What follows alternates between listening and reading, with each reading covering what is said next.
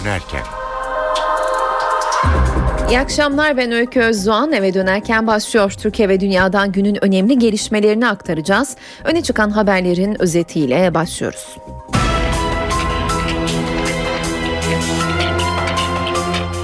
Türkiye-Irak ilişkilerinde yeni bir sayfa açılıyor. Ankara hem bölgesel Kürt yönetimiyle hem de merkezi hükümetle dirsek temasına girdi. Başbakan cumartesi günü Diyarbakır'da Kürt yönetimi lideri Mesut Barzani ile görüşecek. Bu sürpriz buluşma önemli bir not olarak kayıtlara geçti. Nadas'a bırakılan Ankara-Bağdat ilişkilerinde de soğukluk gideriliyor. Dışişleri Bakanı Ahmet Davutoğlu Irak ziyaretinde başkentin ardından Şiilerin kutsal mekanı Necef'i ziyaret etti ve burada Irak Başbakanı Başbakanı'nın Aralık ayında Türkiye'ye geleceğinin haberini verdi. Adana'da 10 Kasım törenlerine Vali Hüseyin Avni Coş'un sözleri damgasını vurmuştu. Yeni haftada da valinin sözleri konuşulmaya devam edecek gibi. Vali Coş'a muhalefetten sert tepkiler var. İçişleri Bakanı da valinin tavrından duyduğu rahatsızlığı dile getirdi. Valiyi protesto eden kişilerse para cezası kesildi. Güneydoğu'da Asya ülkesi Filipinler Haiyan tayfunu büyük yıkıma yol açtı. Ölü sayısı 10 binin üzerinde tayfun nedeniyle milyonlarca kişi de aç ve susuz kaldı.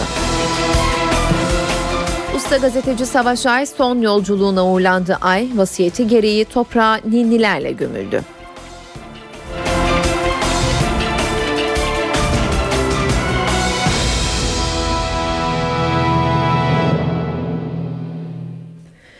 Sürpriz bir ziyaretin ve görüşmenin haberiyle giriş yapacağız. Başbakan Erdoğan, Kuzey Irak Bölgesel Kürt Yönetimi lideri Mesud Barzani ile bir araya gelecek görüşme cumartesi günü Diyarbakır'da gerçekleşecek.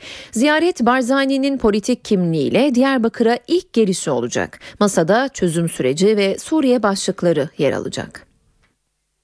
Kuzey Irak Bölgesel Yönetimi lideri Mesut Barzani Türkiye'ye geliyor. Barzani cumartesi günü saat 18'de Diyarbakır'da Başbakan Recep Tayyip Erdoğan'la bir araya gelecek. Sürpriz randevuda çözüm süreci ve Türkiye-Irak ilişkilerindeki normalleşme süreci ele alınacak. Kendisi çok yorgun, bize daha da iyi. Erdoğan Barzani görüşmesinin bir diğer gündem maddesi ise Suriye'de yoğunlaşan PYD El Nusra çatışmaları. Barzani'nin dosyaları arasında Türkiye ile yürütülen enerji anlaşmaları da var. Diyarbakır ziyaretinin bir başka önemli ayrıntısı Kuzey Irak Bölgesel Yönetimi liderinin kente politik kimliğiyle ilk kez gelecek olması. Barzani'nin Diyarbakır'a son olarak 90'lı yıllarda geldiği belirtiliyor. Bu ziyaret aynı zamanda 30 Eylül 2012 tarihinde Ankara'daki AK Parti kongresinden bu yana Mesut Barzani'nin yaptığı ilk Türkiye ziyareti olacak. Bölgesel yönetimin yanı sıra Irak'taki merkezi hükümetle de ilişkiler yeniden tesis ediliyor. Dışişleri Bakanı Ahmet Davutoğlu Irak ziyaretinin ikinci gününde Necef'te Şiilerin en önemli liderlerinden Ayetullah Ali Sistani ve Sadr grubunun lideri Mukteda Esadr'la görüştü. Davutoğlu Necef'te ilk olarak Sistani ile bir araya geldi. Görüşmenin ardından açıklama yapan Davutoğlu Sistani için İslam dünyasının akil insanı ifadesini kullandı. Davutoğlu daha sonra Sadr grubunun lideri Mukteda Esadr'la görüştü. Necef'te yapılan, Necef'te bulunan Hazreti Ali Türbesi'ni ziyaret etti. Dışişleri Bakanı iki gün süren Irak temaslarında Türkiye-Irak ilişkilerinin iyileştirilmesi için atılacak adımları ele aldıklarını söyledi. Davutoğlu, Irak Başbakanı Nuri El Maliki'nin Aralık ayı sonunda ya da Ocak ayı başında Türkiye'ye geleceğini belirtti. Yerel seçimlere 4 ay kala partiler çalışmalarını hızlandırdı. Genel merkezler nerede hangi adayla yarışacağını saptama telaşında. Doğu ve Güneydoğu'nun güçlü iki partisinden biri olan BDP yerel seçimlere bu kez farklı bir stratejiyle giriyor. Batı'da HDP çatısı altında siyaset yapacak olan BDP'de gözler Diyarbakır Büyükşehir Belediye Başkan adayında. BDP'nin mevcut eş başkanlarını meclisten Diyarbakır Belediyesi'ne taşıyabileceği ifade ediliyor. BDP Abdullah Öcalan'ın da isteğiyle tabandaki kısmi rahatsızlıklara rağmen uzun süredir altyapısını oluşturduğu HDP seçeneğini hayata geçirdi. Yerel seçimlere kadar mevcut pozisyonunu koruyacak olan BDP, genel seçimlere başına Ertuğrul Kürkçü ve Sabahat Tuncer'in getirildiği HDP ile girecek. BDP'deki iki dönem şartı nedeniyle mevcut eş başkanlar Selahattin Demirtaş ve Gülten Kışanak Seçimden sonra bu sıfatlarını kaybedecek. Siyasette önemli bir ivme kazanan iki genç ismi etkin yerlerde kullanmak için formül aranıyor. Bu nedenle eş başkanlık uygulamasının bu kez de yerel yönetimlerde resmen uygulanması için çalışma başlatıldı. Hatta bu konunun önümüzdeki günlerde meclise taşınması da gündemde. Gülten Kışanak bir süre önce Diyarbakır'da yaptığı açıklamada aday olmayacağını söyledi. Ancak BDP'nin şu anda en önemli formüllerden biri mevcut eş başkanların görevlerine Diyarbakır Büyükşehir Belediyesi'nde devam etmeleri. Mardin Bağımsız Milletvekili Ahmet Türk ve BDP Diyarbakır Milletvekili Emine Aynan'ın Mardin Büyükşehir Belediyesi adaylığı yeni bir gelişme olmazsa kesinleşmiş durumda. Formüle göre Diyarbakır'da Kışanak başkan adayı, Demirtaş'sa meclis adayı olacak. Mardin'de ise tam tersi. Ahmet Türk başkan adayı, Emine Ayna ise meclis adayı olarak seçimlere girecek. Bu yöntem diğer belediyeler için de geçerli olacak. Tabii bu formülün hayata geçmesinde Öcalan belirleyici isim olacak. Başbakan Erdoğan Alevilerle bir araya geldi. Başbakan Alevi vatandaşların Muharrem orucunu açtıkları iftar yemeğine katılıyor. Ayrıntıları NTV muhabiri Ercan Gürses'ten alacağız. Ercan Başbakanın bir konuşma yapması bekleniyor mu? Bekleniyor öykü. 15 dakika önce zaten yemek başladı. Yemeğin sonunda Başbakan Erdoğan'ın konuşması söz konusu olacak. Muharrem ayı iftarı. Başbakanlık basın merkezinin tarifi bu yönde. Ama aynı saatlerde Cumhurbaşkanı Abdullah Gül de şu sıralarda köşkte bir iftar veriyor. Alevilerin önemli derneklerinin temsilcileriyle bir araya geliyor. O iftarda Cumhurbaşkanlığı basın merkezinin ifadesi dikkat çekici. E, Orada Alevilerin daha çok kullanmayı tercih ettikleri bir ifade var. Cumhurbaşkanlığının vermiş olduğu Alevilerin oruç açma yemeği şeklinde Muharrem ayı oruç açma yemeği güzel çok şekilde verilmiş bir e, duyuru var. Başbakan Muharrem ayı iftarı deniyor. Tabii yemekte e, daha önceki Muharrem iftarlarında olduğu gibi Kerbela olayı hatırlatılarak bir anlamda oradaki susuzluktan ölümler, şehit olmalar gündeme getirilerek su ikram edilmiyor. Yine etsiz yemekler oluyor ve bıçak olmuyor masalarda. Bu önemli bir ayrıntı. Başbakan Erdoğan buradaki yemeğin öncesinde dua edildi. Başbakanın gelmesinin ardından sonra yemek şu sıralarda yeniyor. Ve birazdan da kürsüye çıkması ve başbakanın özellikle Alevi açılımının geldiği nokta konusunda mesajlar verebileceğini tahmin ediyoruz Öykü. Ercan teşekkürler. NTV muhabiri Ercan Gürses telefon hattımızdaydı. Adana valisi Hüseyin Avni Coş'un 10 Kasım törenleri sırasında kendisini protesto eden gruptakilere yönelik olumsuz ifadeleri konuşulmaya devam ediyor. Önce soruşturma boyutuyla ilgili bilgileri aktaralım. Gerginlikle ilgili gözaltına alınan 10 kişiden 9'una 1692 lira para cezası kesildi. 9 şüpheli hakkında emre aykırı davranmaktan bir kişi içinse hakaretten işlem yapıldı. Valinin sözleri siyasette de günün konusu oldu. Muhalefetten tepkiler geldi. Adana'da 10 Kasım töreninde Vali Hüseyin Avni Coş'la yaşanan gerginlikte gözaltına alınan 10 kişiden 9'una 1692 lira para cezası kesildi. Biri hakaretten, diğerleri emre aykırı davranmaktan işlem gören 10 zanlı serbest bırakıldı. Emre aykırı davrandığı belirtilen 9 kişiye kabahatler kanununa göre 188'er lira para cezası kesildi. Adana valisi Coş'un vatandaşlarla yaşadığı gerginlik muhalefetinde gündemindeydi. kabul edilebilir bir tutum değildir. Demokratik bir devlette bir mülki amir bu şekilde konuşma hakkına sahip değildir. Koş Avni koş, coş Avni coş. CHP ve MHP sözcüleri Vali Hüseyin Avni Coş'un başbakan tarafından korunduğunu savundu. Öyle anlaşılıyor ki Sayın Vali Başbakanın özel koruması altındadır. Halen korunuyor. Vatandaşa küfreden vali Adana'da valilik yapamaz. İçişleri Bakanı Muammer Güler de valinin vatandaşla ağız dalaşına girmesinin şık olmadığını söyledi. Hürriyet gazetesine konuşan Güler, vatandaşımızın 10 Kasım gibi önemli bir günde bu protesto içine girmesi ve kullandığı ifadeleri de ayıplıyorum. Yine de bu, valimizin ağız dalaşına girerek bu ifadeleri kullanmasını haklı çıkarmaz. Ben de rahatsız oldum dedi. Bedelli askerlik gündemden inmiyor. CHP bedelli askerlik konusunda parti olarak meclise yeni bir teklif verdi. Teklifte yıllık geliri 14 bin ve daha az olan gençlerin bedel ödemeden askerlik yapmış sayılması isteniyor. Türkiye'nin asıl yapması gereken zorunlu askerlik süresini kısaltmaktır.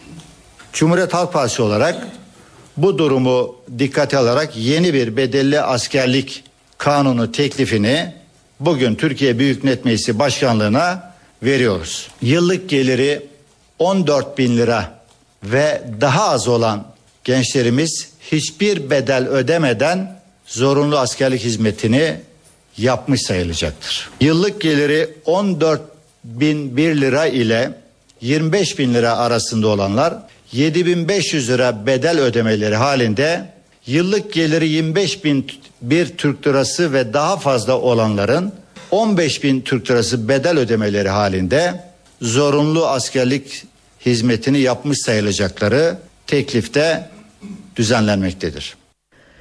Cumhuriyet Halk Partisi öğrenci evlerine denetimle gündeme gelen özel hayata müdahale tartışmalarını meclis gündemine taşıdı. Ana Muhalefet Partisi kişilerin özel hayatlarına müdahale edilmesinin önüne geçilmesi amacıyla meclis araştırması açılmasını istedi. Meclis Başkanlığına sunulan araştırma önergesi CHP Grup Başkan Vekili Engin Altay'la İstanbul Milletvekili Sezgin Tanrıkulu'nun imzasını taşıyor. Önergenin gerekçesinde kimsenin yaşam tarzına müdahale etmediklerini söylüyor söyleyen Başbakan Erdoğan'ın uygulama ve söylemde bu sözünü yerine getirmediği savunuldu. NTV Radyo Filipinler'de tayfun taş üstünde taş bırakmadı. 10 binden fazla insan hayatını kaybetti. Yerel medya organları sayının bunun çok daha üzerinde olduğunu iddia ediyor. Geride milyonlarca aç ve susuz insan kaldı. Ülke acil yardım bekliyor. Filipinler tarihinin en büyük doğal afetiyle karşı karşıya. Dünyayı vuran en şiddetli tayfunlardan biri olan Haiyan büyük bir yıkıma yol açtı.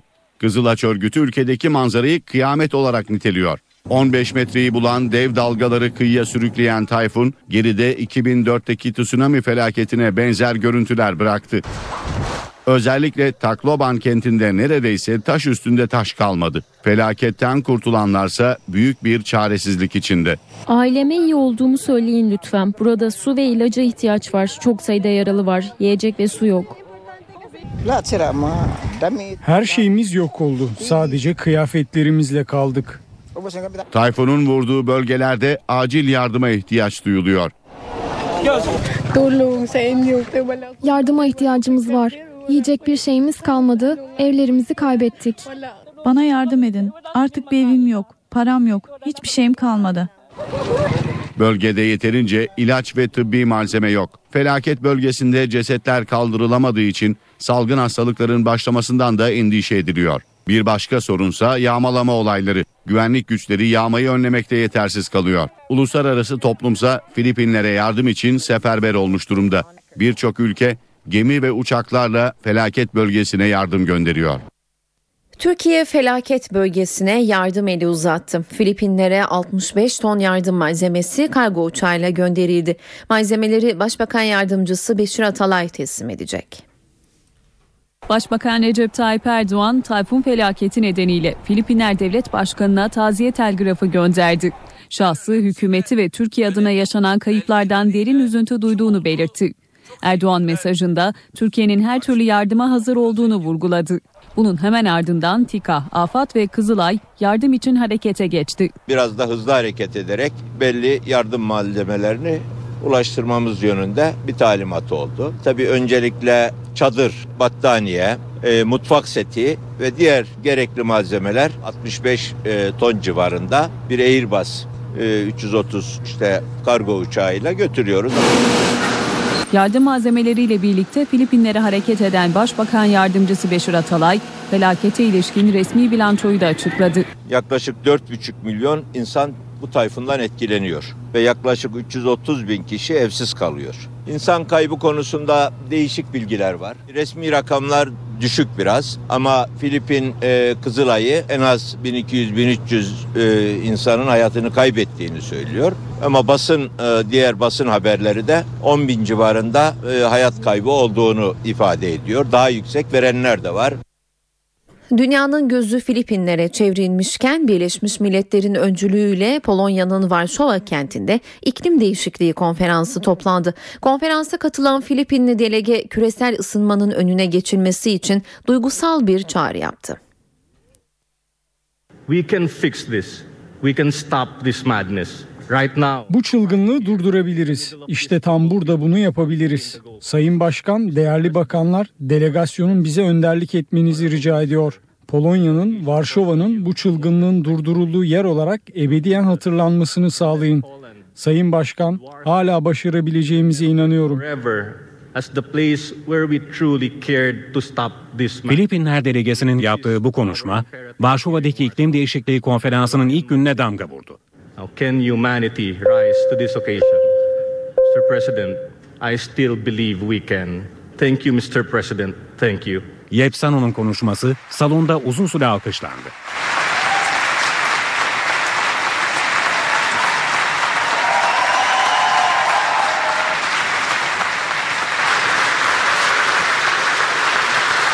Birleşmiş Milletler İklim Değişikliği Çerçeve Sözleşmesi Genel Sekreteri Cristina Figueres, Hayyan Tayfun'un iklim değişikliğinin etkilerini tüm korkunçluğuyla bir kez daha gözler önüne serdiğini söyledi. 190'dan fazla ülkenin katıldığı ve iki hafta boyunca devam edecek konferansta iklim değişikliğiyle mücadelede yeni bir anlaşma üzerinde çalışılıyor. İklim olayları son yıllarda küresel ısınmayla açıklanır oldu. Şimdi bilim adamlarının bunun etkilerine dönük yaptığı bir araştırmanın sonuçlarını paylaşacağız. Bizleri yakından ilgilendiren araştırmada Akdeniz hedef bölge olarak seçildi. Küresel ısınmanın Akdeniz kıyılarında erozyona neden olduğu saptandı. Örneğin 40 yıl önce tarla olan alanlar şu an sular altında. Son 40 yılda 20 bin hektar tarım arazisi ve kumul suya gömüldü. Küresel ısınmanın Akdeniz'e etkisini araştıran uzmanlar çarpıcı sonuçlar elde etti. Adana'daki Seyhan Nehri'nin denize döküldüğü nokta yıllar içinde haritadan silindi. 40 yıl önceki kadastro kayıtlarında bulunduğum nokta tarım arazisiydi. Küresel iklim değişikliğine bağlı deniz seviyesinin yükselmesiyle Adana kıyılarında 9 bin hektarlık tarım arazisi erozyona maruz kaldı. Toprak kaybı, bir kumul kaybı, bir tarım alanı kaybı. Bunu diğer Türkiye'deki alçak taşkın bölgelerini düşündüğünüz zaman bir Meriç Deltası, bir Bafra, bir Çarşamba gibi ovaları düşündüğünüz zaman buradakileri topladığınızda Türkiye'nin en değerli tarımsal ve kumul alanlarının 40 yıl içerisinde felaket boyutlarına varacak bir şekilde yok olduğunu görüyoruz. Uzmanlara göre erozyona sadece doğal etkenler neden olmuyor. Kumul bariyerleri düzleştirilirse deniz seviyesine indirildiğinden denizin dalga erozyon etkisine daha açık, daha maruz kalma e, eğilimi meydana geliyor. Dolayısıyla bu bariyerlerin düzleştirilerek tarım arazisine dönüştürülmemesi gerekiyor. Bafra, Meriç ve Çarşamba ovalarında da erozyon nedeniyle tarım alanları yok oluyor. Felaketin ortasında bir de mucize oldu. Tayfunun kırıp geçirdiği Filipinler'de hamile bir kadın hayatta kalmayı başardı ve enkazda bir de bebek doğdu. Şimdi Filipinlere felaket bölgesine telefonla bağlanacağız. Filipinlere yardıma koşan Kimse Yok mu Derneği kurtarma ekibinin lideri İsmail Büyükay şu anda telefon hattımızda. Sayın Büyükay geçmiş olsun ve kolay gelsin diyerek söze başlayalım. Beni duyabiliyor musunuz? Evet duyuyorum. Ee, sağ olun teşekkür ederim. Siz bölgeye ilk ulaşanlardansınız. Şu anda neredesiniz? Orada durum nedir? Ee, şu anda e, başkent Manila'dayız. E, sabah erken saatlerinde e, afetin merkezine inşallah e, uçacağız. Orada faaliyetlerimize başlayacağız. Evet dinliyoruz sizi. Şu Alo. anda durum nedir Evet. İsmail Ee, Bey? Tamam ben o zaman anlatayım buradaki durumu. Şu anda buradaki televizyonlardan da yerel televizyonlar ve haber kaynaklarından da takip ediyoruz. Yerel e, insanların da bize aktardığı bilgiler kapsamında e, afetin boyutu tahmin edilenin çok üzerinde. E, bundan dolayı biz tabii ilk planda bölgeye acil olarak e, acil yardım ekibiyle acil e, gıda paketlerini ve yapılacak yardımları getirdik ama e, görünen o ki bundan sonra bizim kimse yok mu derneği olarak bölgede faaliyetlerimizi belki kat kat daha arttıracağımızı e, ifade etmek istiyorum. Çünkü gerçekten burada insanlık dramı yaşanıyor. Şu anda insanlar e, bölgede e, açlıkla karşı karşıya ve bölgede devlet şu anda sıkı yönetim ilan etti. E, ama biz bütün bunlara rağmen devletten izin alarak e, bö- bölgeye gireceğiz ve yardım faaliyetlerine başlayacağız. Bugün itibariyle biz e, acil yardımlarımızı gönderdik bölgeye. Yarın onların dağıtımını yapacağız. Tabii hemen arka plandan da bundan sonraki süreçte e, Türk halkının ve e, derneğimizin işte e, katkılarıyla e, çok ciddi burada yardım faaliyetlerinde e, yap, e, bulunacağız. Öyle söyleyeyim. Şu anda burada bulunan 10 kişilik ekip hem arama kurtarma hem de bölgede yapılacak bütün yardım faaliyetlerinin koordinasyonuyla alakalı bölgede bulunuyor. E, böyle ekibimiz yarın e, erken saatlerde e, afetin e, can alacağı, can almış olduğu o e, yıkılan bölgeye inşallah gidecek. Tabii ilerleyen zamanlarda biz e, burada tabii şey yapmayı planlıyoruz. E, özellikle e, sıcak yemek çıkartmayı halka ka- yönelik e, yine kalıcı yardımlar yapmayı özellikle yetim kalan yetimlerle sahiplenmeyi onlara e, yetimhaneler yapmayı gibi e, bu tür planlarımız projelerimiz şu andan oluşmaya başladı. E, ama şunu söyleyeyim gerçekten e, e, Filipin halkı bu tayfunu bekliyordu ama etkisinin bu kadar fazla olacağını tahmin etmiyordu. Şu anda 4,5 milyon insan bazı kaynaklara göre 10 milyon insanın doğrudan etkilendiğini söylüyorlar. Ee, ama bizim televizyonlarımıza ve buradaki yerel televizyonlara yansıyan gerçekten çok ağır görüntüler. Japonya'da karşılaştığımız tsunami görüntülerinin zaten aynısını burada da görebiliyoruz. Hatta e, özellikle Filipinlerin orta kesimindeki adalarda okyanus e, 15 metre dalgaları yükselip yükselip e, 1 kilometre kadar içeri girmiş ciddi tahribatlar yapmış binlerce kayıptan bahsediliyor. E, gerçekten ciddi bir insanlık dramı var burada. Biz de onların yanında olmaya geldik Türk halkını temsilen. Devletimizin de yardımları buraya ulaşmaya başladı. Bu da sevindirici olarak eklemek istiyorum. E, herhalde bundan sonra Türk halkı bu bölgeye insanına özellikle daha da fazla yardımcı olacağına inanıyorum. Peki Sayın e, Büyükay şu anda bölgede en çok neye ihtiyaç duyuluyor? Ee, şu anda e, en başta gıda maddesi, içecek su ve tıbbi malzeme, e, çadır ve battaniye türü. Çünkü e, on binlerce insan, şimdi sayı vermekte de çekiniyorum çünkü e, gelen bilgiler öyle. E, gerçekten şu anda dışarılarda yaşıyorlar. E, aç, susuz ve perişan. Tabii bu süreç uzadıkça muhtemelen hastalıklar da artacaktır. Şu anda uluslararası yardımlar yavaş yavaş bölgeye ulaştırılmaya çalışılıyor ama zannedersem daha etkili bir yardım bölgeye ulaşmamıştır. E, çünkü yardımların ulaşmamasından kaynaklanan halkın huzursuzluğu ve bundan kaynaklanan da yağma olayları da kulağımıza geliyor. E, ama biz e, şu anda güvenli bir koridor oluşturup o bölgede yardım faaliyetlerini inşallah yürütmeye çalışacağız. Peki çok teşekkürler Sayın Büyükay yayınımıza katıldığınız için. Oldu. Ben teşekkür ederim. İyi akşamlar. Geçmiş olsun tekrar kolay gelsin diyelim. Filipinlere yardıma giden Kimse Yok mu Derneği kurtarma ekibinin lideri İsmail Büyükay telefon hattımızdaydı. Uluslararası yardımların ve devlet yardımının ulaştığını ancak kat be kat daha fazla yardıma gerek olduğunu dile getirdi Büyükay. Saat 17.28 günün öne çıkan gelişmelerini aktarmaya devam ediyoruz. Usta gazeteci Savaş Ay son yolculuğuna uğurlandı. Cumartesi günü hayatını kaybeden Ay için hem yılları verdiği Sabah gazetesinde hem de Cemal Reşit Rey konser salonunda tören düzenlendi. Ailesi, yakınları ve meslektaşları Savaş'ı yalnız bırakmadı. Usta gazeteci vasiyeti gereği ninni ile toprağa verildi. Savaşay gibi e, genç arkadaşlarımızı bulup ondan öğrendiğimiz şeylerle yeni muhabirler yetiştirmek, yeni yıldız muhabirler yetiştirmek. A takımının kaptanı Savaş Ay son yolculuğuna uğurlandı. Usta gazeteci için ilk tören uzun yıllar çalıştığı Sabah gazetesindeydi. Ay'ın 10 yıldır yanından ayırmadığı fotoğraf makinesi artık oğlu Ulaş'taydı. Fotoğraf makinesi olan bağlılığını e, onun ben onun için neysem. Savaş Ay için ikinci tören Cemal Reşit Rey konser salonunda yapıldı. Yakınları, arkadaşları ve meslektaşları onu yalnız bırakmadı. En tehlikeli yerler, en dokunulmaz konular. E burada o dostluğu, o birikimi, o mülayimliği, o hoş sohbetleri, o mizahı ile açıkçası giremediği yer kalmadı diyebilirim. Törende konuşan Savaş Ayınoğlu, babamın en büyük eseri A takımıdır dedi ve ekibi sahneye çağırdı.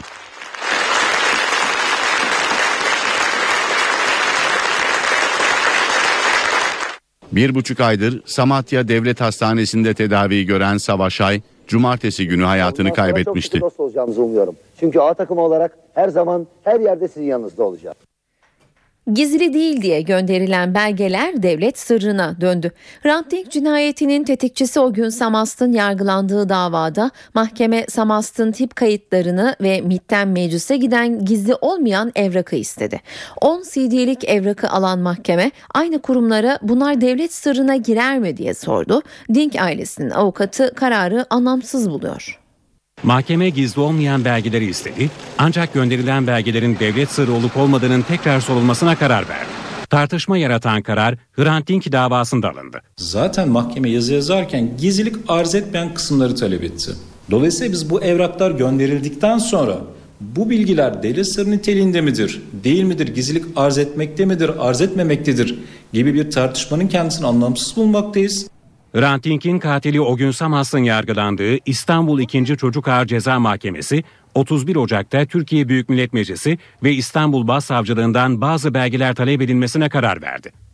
MİT tarafından Türkiye Büyük Millet Meclisi'ne gönderilen evrakın bazıları ve Samas'ın Telekomünikasyon İletişim Başkanlığı kayıtları mahkemeye gönderilecekti.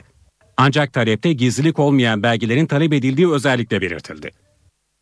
Söz konusu belgeler mahkemeye gönderildi ancak heyet bu defada gelen belgelerin devlet sırrı olup olmadığının sorulmasına karar verdi. Gelen belgelerin içeriği konusunda açıklama yapılmadı. 19 Temmuz 2013 tarihinde bizim katılmadığımız bir oturumda mahkeme tarafından bu belgelerin incelendiğini anlıyoruz. Ancak bu belgelerin neyi içerdiğini kaba hatlarıyla dahi izah edilmediği için o evrakta biz bu belgelerin içerisinde ne olduğunu bilmiyoruz. NTV Radyo Çalışanların gözü bugün kıdem tazminatı fonu ile ilgili yapılan toplantıdaydı. Taraflar bir araya geldi ancak yine uzlaşma çıkmadı. İşçi, işveren ve hükümet görüşmeleri sürdürme kararı aldı. Kıdem tazminatı kalsın diyen yok. Uygulamadaki sıkıntılar var. Bu sıkıntılara birlikte nasıl çözüm buluruz tartışması çok farklı yerlere götürülüyor. Milyonlarca çalışanı yakından ilgilendiren kıdem tazminatı konusunda taraflar yine uzlaşamadı. İşçi, işveren ve hükümet görüşmeleri sürdürme kararı aldı. 10 günlük süre içerisinde bir kez daha bir araya gelip burada e, özetlenen bu bilgilerin e, uzlaşmaya dönüp dönüşemeyeceği, hangi konularda uzlaşmaya dönülüp dönülemeyeceği konusunu e, birlikte netlet, netleştirmiş olacağız. Üçlü Danışma Kurulu toplantısının ardından açıklama Çalışma ve Sosyal Güvenlik Bakanı Faruk Çelik'ten geldi. Çalışma hayatındaki hiçbir e, unsur bir paniğe, bir endişeye gerek yok. Şu kalkıyor, bu iniyor gibi düze değerlendirmelerin tümü e, yanlış. Bizim ağzımızdan böyle bir şey çıkmadı. Taraflardan böyle bir şey söz konusu değil. Yapılacak olan şey tıkanan noktaları açmaktan ibarettir arkadaşlar. 10 gün içerisinde yeniden bir araya gelecek olan işçi ve işveren kesimleri fon hesabı yöntemini masaya yatıracak. Öneri kabul edilirse işçinin tazminatı oluşturulacak fon hesabına düzenli olarak yatırılacak. Uygulamayla işçi ile işveren arasındaki tazminat kavgalarının önüne geçilmesi hedefleniyor. Esnafın Bağkur'a prim borcu 22 milyar liraya ulaştı. Bunun üzerine SGK borcu 6 bin liranın üzerindeki 1 milyon esnafa ödeme yazısı gönderildi. SGK borçların taksitlendirilebileceğini duyurdu. Kurum tahsis edilemeyen borçlar için yeni bir düzenlemeye de gidecek. Buna göre esnaf borçlu olduğu dönemde sigortalı olarak kabul edilmeyecek. Uygulamanın nasıl olacağını Profesör Cem Kılıç NTV Radyo'ya anlattı. Esnafın SGK'ya prim borcu çığ gibi birikti. Şu an için Bağkur primlerini ödeyemedikleri için serbest meslek sahiplerinin SGK'ya 22 milyar lira civarında borcu olduğu söyleniyor. SGK yönetimi geçtiğimiz günlerde bir önlem olarak prim borcu 6000 TL ve üzerinde olan yaklaşık 1 milyon esnafa ödeme yazısı gönderdi. Diğer yandan 6183 sayılı amma alacakları yasası kapsamında da borçların ödenebileceği, taksitlendirilebileceği hatırlatıldı.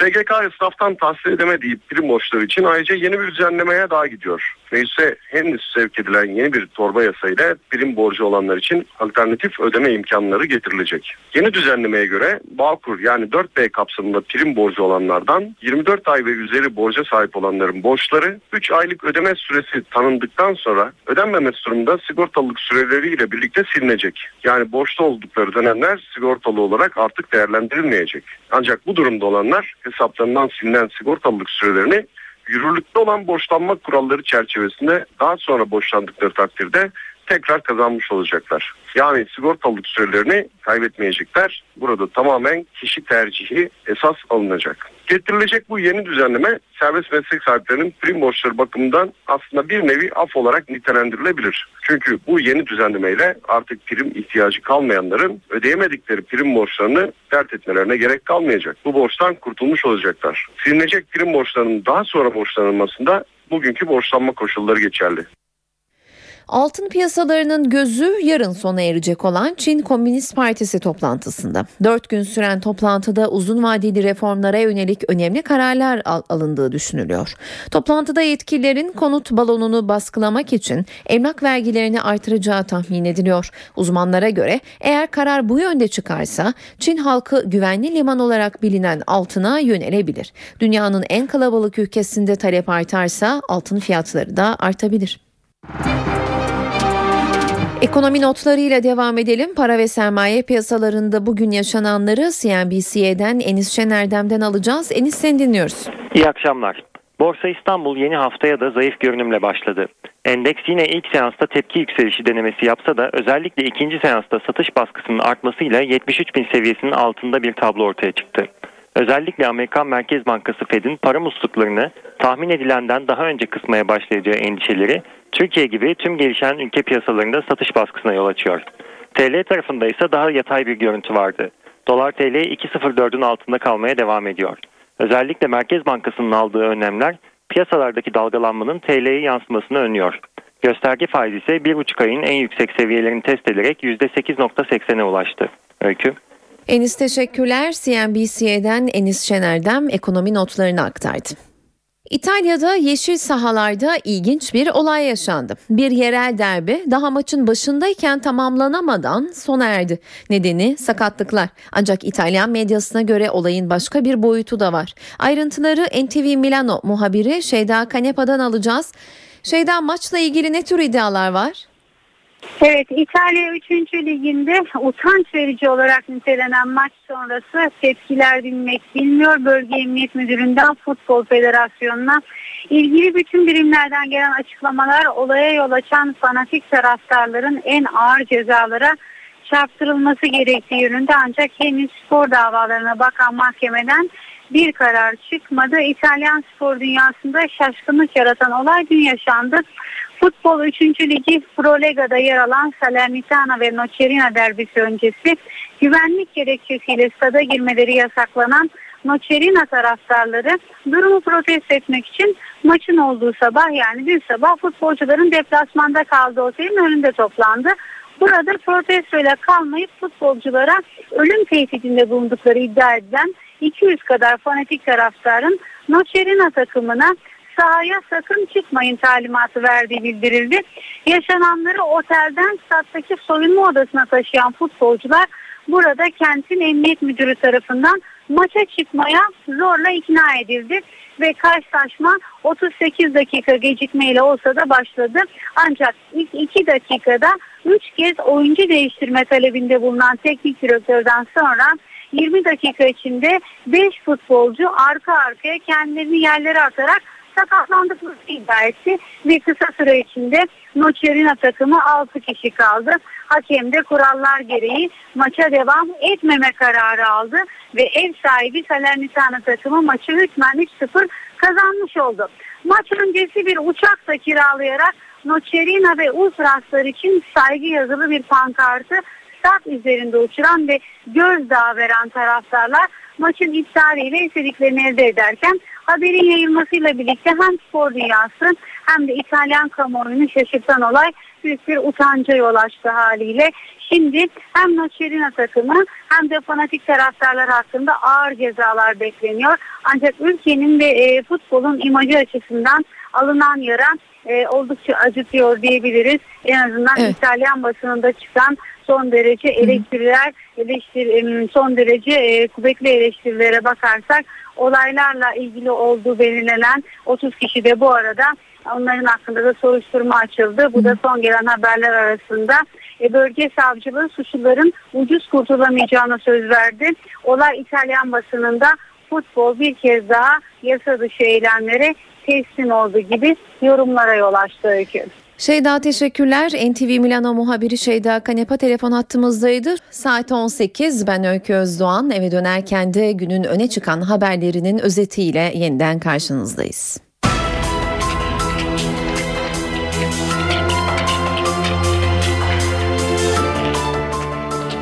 Başkentte iki noktada Muharrem ayı iftarı veriliyor. Başbakanın iftar yemeğinde yaptığı konuşmanın bir bölümünü az önce canlı olarak aktardık. Başbakan konuşmasında Hazreti Hüseyin hepimizin şehidi, hepimizin kahramanıdır. Benim bir kayınbiraderim Hasan, bir diğer kay- kayınbiraderim Hüseyin. Şimdi bir torunum geliyor. İsminin bir tanesi Ali olacak dedi.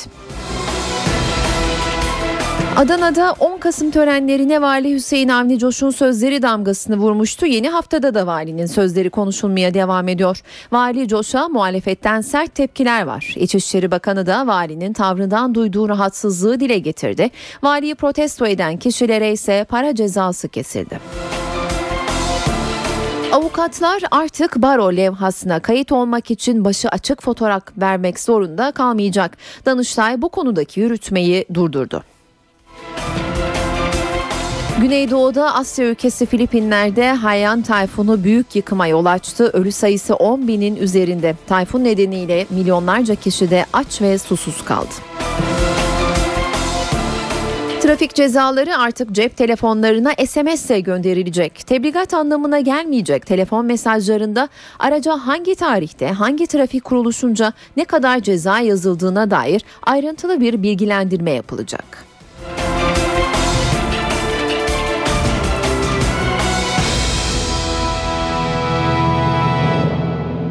Başkent Ankara'da devletin zirvesinde Muharrem ayı nedeniyle iftar davetleri veriliyor. Cumhurbaşkanı Abdullah Gül Çankaya Köşkü'nde Muharrem orucu nedeniyle iftar yemeği verdi. Köşkte Muharrem orucu iftarına Diyanet İşleri Başkanı, Türkiye Alevi Bektaşi Federasyonu Başkanı, Anadolu Alevi Bektaşi Federasyonu Başkanı, Ehli Beyt Vakfı Başkanı, Hacı Bektaş Veli Kültür Derneği Başkanı'nın da aralarında olduğu çok sayıda davetli katıldı. İftar yemeğinin ardından da sanatçı Ahmet Özhan 14. yüzyıldan günümüze kadar uzanan süreçte yazılan ve bestelenen Mah-ı Matem Kerbela ilahileri okudu. Cumhurbaşkanı Gül ilk kez geçen yıl Muharrem ayında Çankaya Köşkü'nde iftar yemeği vermişti. Başbakan Erdoğan, Türkiye Uzlaşı ve Toplumsal Kalkınma Vakfı'nın düzenlediği Muharrem ayı iftarına katıldı. Başbakanın iftar yemeğinde yaptığı konuşmanın bir bölümünü az önce canlı olarak aktardık. Başbakan konuşmasında Hazreti Hüseyin hepimizin şehidi, hepimizin kahramanıdır. Benim bir kayınbiraderim Hasan, bir diğer kayınbiraderim Hüseyin, şimdi bir de torunum geliyor. İsminin biri Ali olacak dedi.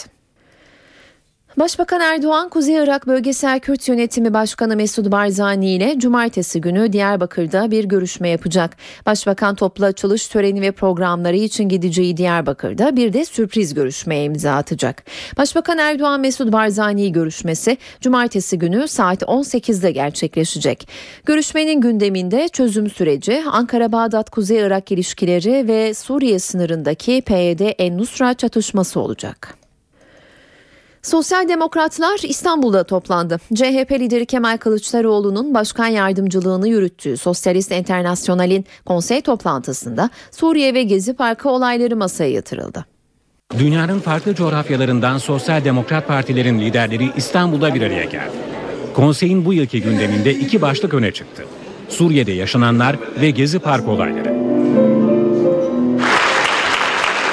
Sosyalist Enternasyonel Başkanı Yunanistan'ın eski başbakanı Yorgo Papandreou Gezi Park olaylarına değindi. Demokratik toplumlarda Gezi Parkı eylemleri gibi tepkiler ortaya çıkabilir. Demokrasinin iyi işleyebilmesi için sorumlu partilere ihtiyaç var. Partilerimiz daha kaynaştırıcı, şeffaf olmalı. Karar verme sürecine daha fazla insan katılmalı. Yeni hareketleri, mesela Gezi hareketini de içine çekmeli. Papandreou Avrupa Birliği'ne de sitem etti. Birliğin büyük ülkeleri küçük üyeleri eziyor dedi. Sosyalist Enternasyonel'in başkan yardımcısı CHP lideri Kemal Kılıçdaroğlu, Sosyal Demokrat Partileri Suriye konusunda göreve çağırdı. Çatışmanın taraflarıyla konuşmak ve Cenevre sürecine aktif destek vermek Sosyalist Enternasyonel'in sorun çözme kapasitesini ve gücünü ortaya koyacaktır. Bu bağlamda bir önceki konsey toplantısında kurulması kararlaştırılan Suriye Çalışma Grubu etkinleştirilmelidir. Zirvede Gezi Parkı olayları ile ilgili özel oturum yapıldı. CHP Genel Başkan Yardımcısı Umut Orhan hükümet eleştirdi. Aslında ağaç sadece bir sembol. Bir mahallenin sorunu önce bir şehrin, sonra bir ülkenin, sonra bütün dünyanın sorunu haline geldi. Bu sorun aslında özgürlük ve demokrasi sorunuydu. Adana valisi Hüseyin Avni Coş'un 10 Kasım törenlerinde kendisini protesto eden grupta yer alan bir kişi için kullandığı ifade yeni haftanın tartışma konularından biri olacak. Küfür olarak nitelenen kelimeyi kullandığı için eleştirilen vali bugün yeni bir açıklama yaptı ve tören alanında marjinal bir grubun varlığından söz etti. Bunu tüm Adana'ya mal edemeyiz dedi. Sivil toplum örgütlerinin destek ziyareti sırasında konuşan Coş, törenler bazı grupların reklam alanı değildir ifadesini kullandı. Ancak İçişleri Bakanı Muammer Güler'e göre valinin vatandaşlarla ağız dalaşına girmesini şık olmadı. Güler kullanılan ifadeden ben de rahatsız oldum dedi. Vatandaşın tören sırasında protesto gösterisi yapmasını ayıpladığını da ekledi. Gerginlik muhalefetin de gündemindeydi. CHP Grup Başkan Vekili Akif Hamza Çebi öyle görünüyor ki Sayın Vali Başbakanın özel koruması altındadır dedi. MHP Grup Başkan Vekili Oktay Vural da vatandaşa küfreden vali Adana'da valilik yapamaz o makamlar devletin makamıdır. Devlet vatandaşına hakaret etmez dedi. Öte yandan olayla ilgili gözaltına alınan 10 zanlıdan biri hakkında hakaret etmek, geri kalanlar hakkında ise emre karşı gelmek suçundan işlem yapıldı. Emre karşı geldiği iddia edilen 9 zanlıya kabahatler kanunu gereği toplam 1692 lira para cezası kesildi. NTV Radyo Engin Çeber'in Metris cezaevinde işkenceyle ölümüyle ilgili davada müebbet hapis cezasına çarptırılan cezaevi 2. müdürü Fuat Karaosmanoğlu hakkındaki hüküm onaylandı. Yargıtay 8. Ceza Dairesi Çeber'in ölümüne yol açan işkenceye doğrudan katılmasa da ihmal suretiyle buna göz yumduğu gerekçesiyle 2. müdür Fuat Karaosmanoğlu hakkında verilen müebbet hapis cezasını onadı.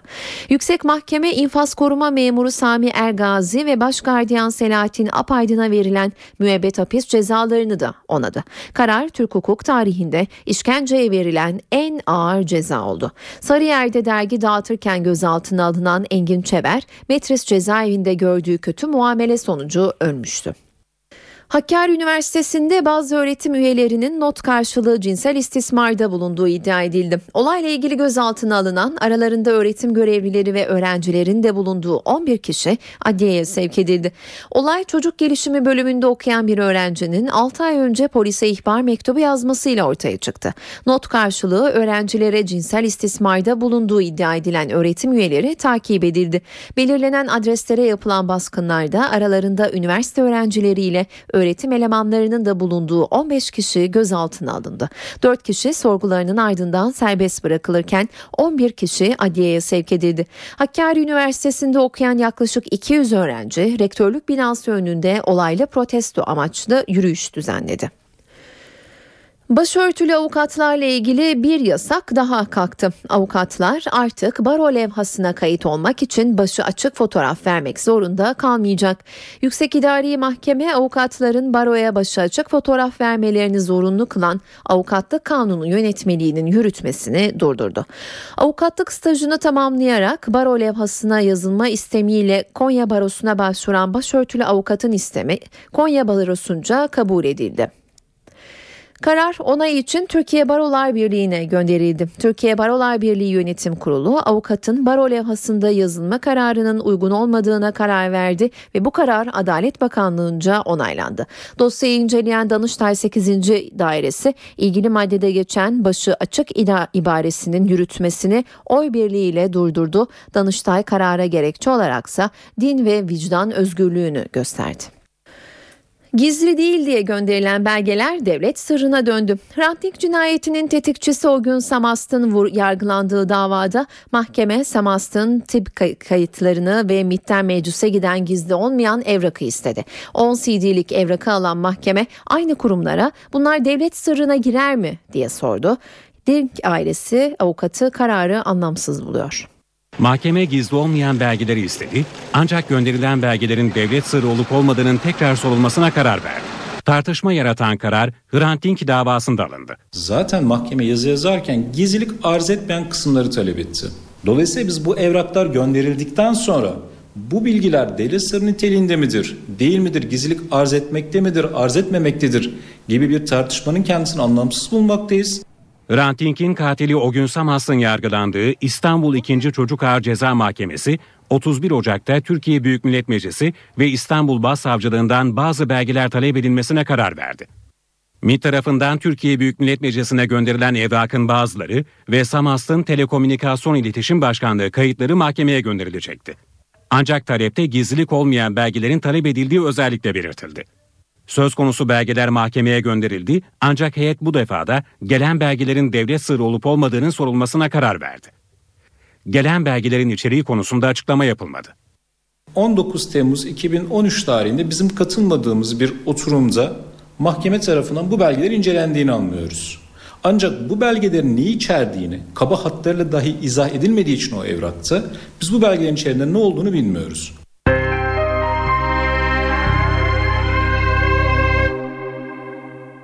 Saat 18.18 ben Öykü Özdoğan eve dönerken ekonomi günlüğüyle devam ediyoruz. Çalışanların gözü bugün kıdem tazminatı fonu ile ilgili yapılan toplantıdaydı. Taraflar bir araya geldi ancak yine uzlaşma çıkmadı. İşçi, işveren ve hükümet görüşmeleri sürdürme kararı aldı. Tarafların neler söylediğini NTV Ankara İstihbarat Şefi Ahmet Ergen'den alacağız. Ahmet seni dinliyoruz. Öykü aslında toplantı öncesinde beklenti kıdem tazminatı konusunda bir uzlaşma olmazsa kıdem tazminatı ile ilgili düzenlemenin rafa kaldırılacağı ve geriye kalan 5 başlığın bir tasarı halinde başbakanlığa sunulacağı yönündeydi. Ancak bir uzlaşma kararı açıklanmamış olsa da tarafların 10 gün sonra yeniden bir araya geleceğine yönelik bir açıklama yapıldı. Bir anlamda kıdem tazminatı düzenlemesi konusunda uzlaşma arayışı için ilave bir süre tanınmış oldu. Çalışma ve Sosyal Güvenlik Bakanı Faruk Çelik başkanlığında toplandı bugün işçi ve işveren temsilcileri. Başbakan Recep Tayyip Erdoğan'ın son olarak Eylül ayı başında çalışma meclisi toplantısında yaptığı bir çağrı vardı. Kıdem tazminatı ile ilgili uzlaşıp bize öyle gelin demişti Başbakan işçi işveren tarafına. 10 Kasım'a kadar da görüşmeler için süre tanınmıştı. Bugünkü toplantıdan da bir uzlaşma çıkmadı. Ne yapılmak isteniyor? Uzlaşma neden sağlanmadı? Kıdem tazminatı konusunda bir fon kurulması isteniyor. Hükümetin önerisi planı bu şekilde ve bu plan hükümet programında da yer almıştı. Hükümetin yıllık programlarına da girdi. Son olarak 2014 programında da yer alıyor. Ancak fon kurulurken çalışanların mevcut haklarının ne ölçüde korunacağı ve fona yeni dahil olacakların bir yıla bir maaş şeklindeki kıdem tazminatı uygulamasında ne ölçüde yararlanacağı bu oranın değişip değişmeyeceği üstünde tartışılan başlıklardan biri. İşçi kesimi kıdem tazminatı konusunda bir hak kaybına hiçbir şekilde tahammülü olmadığını vurguluyor. Özellikle Türk İş mevcut haklardan geriye giden bir düzenlemenin kırmızı çizgileri olduğunu belirterek bunu grev sebebi sayacağını söylüyor. İşveren kesimi ise OECD ortalamalarını geçmeyen bir kıdem tazminatı uygulamasından yana görüş bildiriyor. Yani bir yıla bir maaş şeklindeki oranın değişmesi gibi bir talepleri var. 10 gün daha bu görüşmeler devam edecek. Sonrasında yeniden taraflar bir araya gelecek. Çalışma ve Sosyal Güvenlik Bakanı Faruk Çelik'in açıklamaları var. Bunun da detaylarını aktarmakta fayda var bazı başlıkları itibariyle. Bakan Çelik öncelikle kıdem tazminatının herhangi bir şekilde kalkmayacağını, hiçbir düzenlemenin bunu öngörmediğini vurguladı ve yapılacak düzenlemenin şu anda kıdem tazminatı hakkını kullanamayan işçilerin de bu hakkı kullanmasını sağlamaya dönük olduğunu ifade etti Öykü. Ahmet teşekkürler. NTV Ankara İstihbarat Şefi Ahmet Ergen ekonomi günlüğüyle bizimleydi. Siber suçlarla mücadelede yeni bir döneme giriliyor. Bu kapsamda SOME yani siber olaylara müdahale ekipleri oluşturulacak. SOME'ler 7 gün 24 saat sanal devriye görevi yaparak siber saldırıları önlemeye çalışacak. Siber güvenlik önümüzdeki dönemde eğitim müfredatına da girecek. Siber suçlarla artık SOME'ler mücadele edecek. Hükümet 29 maddelik ulusal siber güvenlik stratejisi ve eylem planının bir adımını daha tamamladı. Yeni düzenlemeyle siber olaylara müdahale ekipleri oluşturulacak. Kısa adı SOME olan ekipler adli makam ve kolluk kuvvetleriyle ortak hareket edecek. 7 gün 24 saat görev yapacak. SOME'ler bir siber olayla karşılaştığında müdahale merkezini bilgilendirerek olayı önlemeye çalışacak. Hükümetin bir diğer adımı da Siber Güvenlik Kurulu. Denizcilik ve Haberleşme Bakanı'nın başkanlığındaki kurul siber güvenlikle ilgili önlemleri belirleyecek ve uygulayacak. Kurulda Dışişleri, İçişleri, Milli Savunma Bakanlıklarıyla MİT ve Kamu Düzeni ve Güvenliği Müsteşarları, Bilgi Teknolojileri ve İletişim Kurumu, TÜBİTAK, MASAK ve TİP Başkanı'yla Genelkurmay temsilcileri de yer alıyor. Siber güvenlik önümüzdeki dönemde ilk, orta, lise ve üniversite müfredatına girecek. Türk Dil Kurumu da 2014 sonuna kadar siber terimler sözlüğü hazırlayacak. Türkiye genelinde elektriğin kaçak olarak en çok kullanıldığı bölge olan Güneydoğu'da dağıtımcı firma DEDAŞ bir kampanya başlattı. Kampanyayla 500 bin abonenin gecikmiş borç cezaları silindi. Dicle Elektrik Dağıtım Şirketi Güneydoğu'da 500 bin abonesinin gecikmiş borçlarının faizini siliyor. DEDAŞ özelleştikten sonra ikinci kez borç affı kampanyasını başlattı. Kampanya Kasım ayı boyunca sürecek. DEDAŞ kampanyasını Kürtçe ve Türkçe afişlerle vatandaşlara duyurdu. Vatandaşlarımızın e, üzerine birikmiş olan birçok e, gecikme cezası yükünü kaldırmayı hedefledik.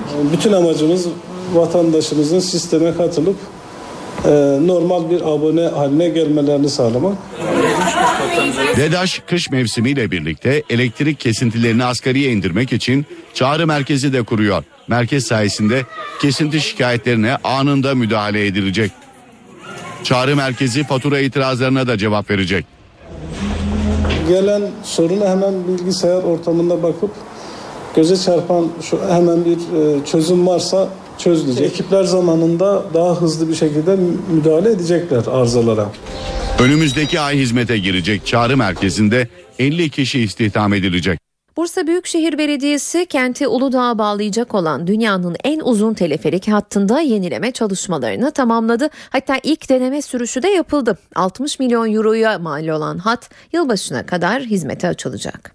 Uludağ kış sezonuna dünyanın en uzun teleferiğiyle girecek. 35 kilometrelik yol 12 dakikada alınacak. Türkiye'nin kış turizm merkezlerinden Uludağ'da teleferik sistemi yenileniyor. 1963 yılında çalışmaya başlayan 50 yıllık hatta eski direkler söküldü, yerine yenileri dikildi. E, şu anda denemesi yaptığımız çalışmaların tüm eksiklikleri de inşallah önümüzdeki şu bir buçuk ay içinde tamamlanıp hedefimiz yılbaşına kadar e, buraya yolcu taşımaya açmak. Direkler helikopter yardımıyla dağlık bölgeye yerleştirildi. Teleferik hattında İsviçre, Almanya, İtalya, Bulgaristan ve Avusturya'dan uzman ekipler çalıştı. Yapımı tamamlandığında 8874 metre ile dünyanın en uzun aktarmasız teleferik hattı olacak. Hattın ilk deneme sürüşü başarıyla tamamlandı.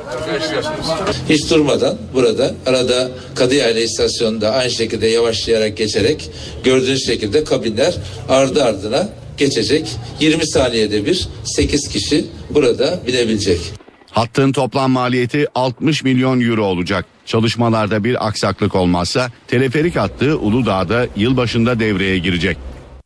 Trafik cezaları artık cep telefonlarına SMS ile gönderilecek. Emniyet Genel Müdürlüğü, MOBS ve trafik görevlilerinin araç plakalarına yazdığı cezalardan vatandaşların daha hızlı haberdar olması için cep telefonlarına mesaj gönderecek. Tebligat anlamına gelmeyecek telefon mesajlarında araca hangi tarihte hangi trafik kuruluşunca ne kadar ceza yazıldığına dair ayrıntılı bir bilgilendirme yapılacak. Bilgi mesajlarının yanı sıra tebligatlar da yine yazılı olarak posta yoluyla iletilmeye devam edilecek. Sistem sayesinde cezasından haberdar olan vatandaşlar herhangi bir olumsuzluğa karşı itiraz etme şansına da sahip olacak. Çin Seddi'den sonra dünyanın en uzun surları olan Diyarbakır surlarının UNESCO Dünya Mirası listesine alınması için yürütülen çalışmalar tam gaz sürüyor. Tarihi surların daha belirgin hale gelmesi için bölgede bine yakın yapı yıkıldı. UNESCO yetkilileri önümüzdeki günlerde surları ziyaret edip son kararını verecek. Diyarbakır surlarının UNESCO Dünya Mirası listesine alınması için yürütülen çalışmalarda sona yaklaşıldı. Taslak dosya UNESCO'ya teslim edildi. Cumhurbaşkanlığı himayesinde bulunan surların listeye girebilmesi için restorasyon çalışmaları da hız kazandı. Kalkınma Bakanlığı kente 60 milyon lira kaynak gönderdi. Diyarbakır bir marka şehir haline getirmek için bir proje üzerinde çalışıyoruz. Dünya Kültür Miras listesine girdiğiniz takdirde dünya turistlerinin e, baktıkları destinasyon içerisinde rahatlıkla görüp öncelikle gideceği yerler içerisine gireceğiz. Tarihi surların daha belirgin hale gelmesi için bölgede bine yakın yapı yıkıldı. Ancak Büyükşehir Belediyesi'ne göre Dicle Vadisi'ndeki projeler bu çalışmaya gölge düşürebilir. Oranın literatürde yapı rezerv alanı olarak geçiyor olması e, bu projede handikap oluşturur. E, bundan 5 yıl veya 10 yıl sonra veya farklı bir süre sonra bir yönetici veya birileri çıkıp ya zaten burası yapı rezerv alanı ama biz burada yapı rezerv alanı doğrultusunda bir şeyler yapalım şeklinde bir risk de oluşabilir. UNESCO heyeti kentte incelemeler yaptıktan sonra surların dünya mirası listesine alınıp alınmayacağını açıklayacak. Filipinler'de tayfun taş üstünde taş bırakmadı. 10 binden fazla insan hayatını kaybetti. Yerel medya organları sayının bunun çok daha üzerinde olduğunu iddia ediyor. Geride milyonlarca aç ve susuz insan kaldı. Filipinler tarihinin en büyük doğal afetiyle karşı karşıya. Dünyayı vuran en şiddetli tayfunlardan biri olan Haiyan büyük bir yıkıma yol açtı. Kızılaç örgütü ülkedeki manzarayı kıyamet olarak niteliyor. 15 metreyi bulan dev dalgaları kıyıya sürükleyen tayfun geride 2004'teki tsunami felaketine benzer görüntüler bıraktı. Özellikle Tacloban kentinde neredeyse taş üstünde taş kalmadı. Felaketten kurtulanlarsa büyük bir çaresizlik içinde. Aileme iyi olduğumu söyleyin lütfen. Burada su ve ilaca ihtiyaç var. Çok sayıda yaralı var. Yiyecek ve su yok. Her şeyimiz yok oldu. Sadece kıyafetlerimizle kaldık. Tayfunun vurduğu bölgelerde acil yardıma ihtiyaç duyuluyor. Yardıma ihtiyacımız var. Yiyecek bir şeyimiz kalmadı. Evlerimizi kaybettik. Bana yardım edin. Artık bir evim yok, param yok, hiçbir şeyim kalmadı. Bölgede yeterince ilaç ve tıbbi malzeme yok. Felaket bölgesinde cesetler kaldırılamadığı için salgın hastalıkların başlamasından da endişe ediliyor. Bir başka sorunsa yağmalama olayları. Güvenlik güçleri yağmayı önlemekte yetersiz kalıyor. Uluslararası toplumsa Filipinlere yardım için seferber olmuş durumda. Birçok ülke gemi ve uçaklarla felaket bölgesine yardım gönderiyor. İsveç'in başkenti Stockholm 2022 kış olimpiyat oyunlarına ev sahipliği yapabilmek için aday oldu. İsveç Spor Bakanı Lena Adelson, hükümet adına oyunların ev sahipliğinin alınması halinde finansal destek sağlayacaklarının garantisini verdi. 1912 yılında yaz olimpiyat oyunlarına ev sahipliği yapan Stockholm, 2022 adaylığını kazanırsa hem yaz hem de kış olimpiyatlarına ev sahipliği yapmış ilk şehir olacak. İsveç'in komşusu Norveç'in başkenti Oslo'da 2022 kış olimpiyat oyunlarına adaylığını açıklayan bir diğer kent olmuştu.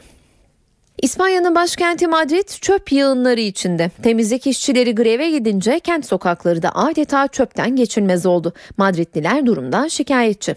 Her yıl yüz binlerce turistin akın ettiği İspanya'nın başkenti Madrid bugünlerde farklı bir konuyla gündemde. Kent sokakları çöp yığınlarıyla dolu. Madridliler de görüntüden şikayetçi. Gerçekten kötü. Çöpümüzü koyabileceğimiz bir yer yok. İş yerimin çevresi çöplerle dolu. Çok kötü kokuyor. Müşteriler gelmiyor. Kenti keşfetmeye gelen turistler de beklemedikleri manzara karşısında şaşkın. Her yerde dağınıklık ve çöp olunca rahatsız edici oluyor ve çok kötü kokuyor. Bu turizm için iyi değil. Temizlik işçileri ücret kesintileri ve işten çıkarmaları protesto etmek için günlerdir grevde. Ekonomisi zor günler geçiren İspanya'da hükümet kemer sıkma politikasını hayata geçirse de ekonomide iyileşme henüz gerçekleşmiş değil. Ülkede işsizlik oranı %30'a yaklaşmış durumda. İnsanlarda neden diş hekimi korkusu var? Bilim insanları bu sorunun yanıtını arıyor. Henüz bir sonuca ulaşılmadı ancak korkunun nedenlerini anlamaya yardımcı olacak verilere ulaşıldı.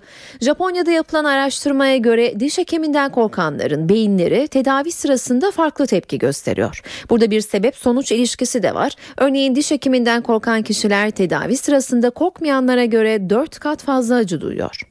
Diş hekimi korkusunun nedenini tespit etmek adına önemli bir gelişme kaydedildi. Japon bilim insanları diş hekiminden korkanların beyinlerinin tedavi sırasında farklı tepki gösterdiğini keşfetti. Araştırma diş hekimine gitmekten korkan ve korkmayan iki grup üzerinde yapıldı.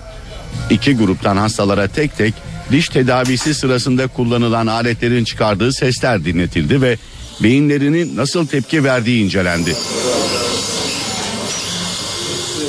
Diş hekiminden korkmayan birinci grupta tepki beynin işitme alanında oluştu. Diş hekiminden korkan ikinci grupta ise tepki işitme alanında değil, öğrenme ve hatırlama alanında meydana geldi. Uzmanlar bu farkın keşfedilmesinin diş hekimi korkusunun nedenini anlamaya ve korkuyu hafifletme yollarının bulunmasına yardımcı olacağını belirtiyor. İnsanların %10'u dişçiden korktukları için hastalıklarının son anına kadar doktora gitmekten çekiniyor. Dişçiden korkanların korkmayanlara kıyasla 4 kat daha fazla acı duyduğuna dikkat çeken uzmanlar bu durumun bir kısır döngü oluşturduğuna da vurgu yapıyor. Saat 18.37 eve dönerken spor gündemindeki gelişmelerle devam ediyoruz. Derbide gülen taraf Fenerbahçe oldu. Sarı lacivertliler sahasında ezeli rakibi Galatasaray'ı 2-0 mağlup etti. Süper Lig'in 11. hafta mücadelesinde ezeli rakipler Şükrü Sarıçoğlu stadında karşı karşıya geldi. Fenerbahçe 23. dakikada Emre Belezoğlu'nun penaltıdan attığı golle öne geçti. İlk yarı bu skorla kapanırken Christian 66. dakikada farkı 2'ye çıkardı. Galatasaray duraklama anlarında Felipe Melo ile penaltı atışından yararlanamayınca maç 2-0 Fenerbahçe'nin üstünlüğüyle sonuçlandı. Bu sonucun ardından Fenerbahçe 28 puanla liderliğini sürdürürken Galatasaray rakibinin 9 puan gerisine düştü. Fenerbahçe Teknik Direktör Ersun Yanal derbi sonrası iddialı konuştu. Futbolcularını kutlayan deneyimli teknik adam şampiyon olacağız dedi. Galatasaray Teknik Direktör Roberto Mancini ise 9 puanlık farkı kapatacaklarına inandığını söyledi. Biz e, her iki yönü oynamaya çalışan bir takımız. Bugün karşımızda iyi oyunculardan kurulu bir ekip vardı. Ve biz oyunun iki yönünde iyi oynayarak bugün maçı kazanmak istiyorduk. Ve başından sonuna kadar özellikle top rakibe geçtikten sonra hem agresif savunmayla hem de baskılı bir oyunla rakibimize çok büyük pozisyonlar vermeden uzakta rakibi tutarak başarılı olduk. 1-0'dan sonra yapamadığımız daha iyi çıkışlar yapmalıydık. Daha net hücumlar yapmalıydık. Biraz daha organize ya da top bizde kalarak rakibimizi çok daha fazla geriye koşturup daha net pozisyonlar bulabilirdik. Oyuncularımı tebrik ediyorum. Maç kazanma arzularını ortaya koydular. Sezon başında söylediğim gibi şampiyon olmak istiyoruz. Şampiyon olmayı çok istiyoruz. Ve şampiyon olacağız. Ve şampiyonluk sonrası diğer takımların pozisyonlarını kendileri belirlemesi gerektiğini düşünmüştüm. Siz öyle bir soru sormuştunuz. Bugün bu mesajı oyuncularımızdan aldığım için oldukça mutlu oldum. Çünkü onlar bugün şampiyon olmak isteyen bir takım gibi mücadele ettiler ve ortaya koydukları yürekle de bunu hepimize gösterdiler. I don't think that we played a good game today. Galatasaray uh, gibi we büyük bir uh, takımın some yapmaması gereken hatalar yaptık. Böyle olunca yenilgi kaçınılması oldu. Fenerbahçe'yi de tebrik etmek istiyorum.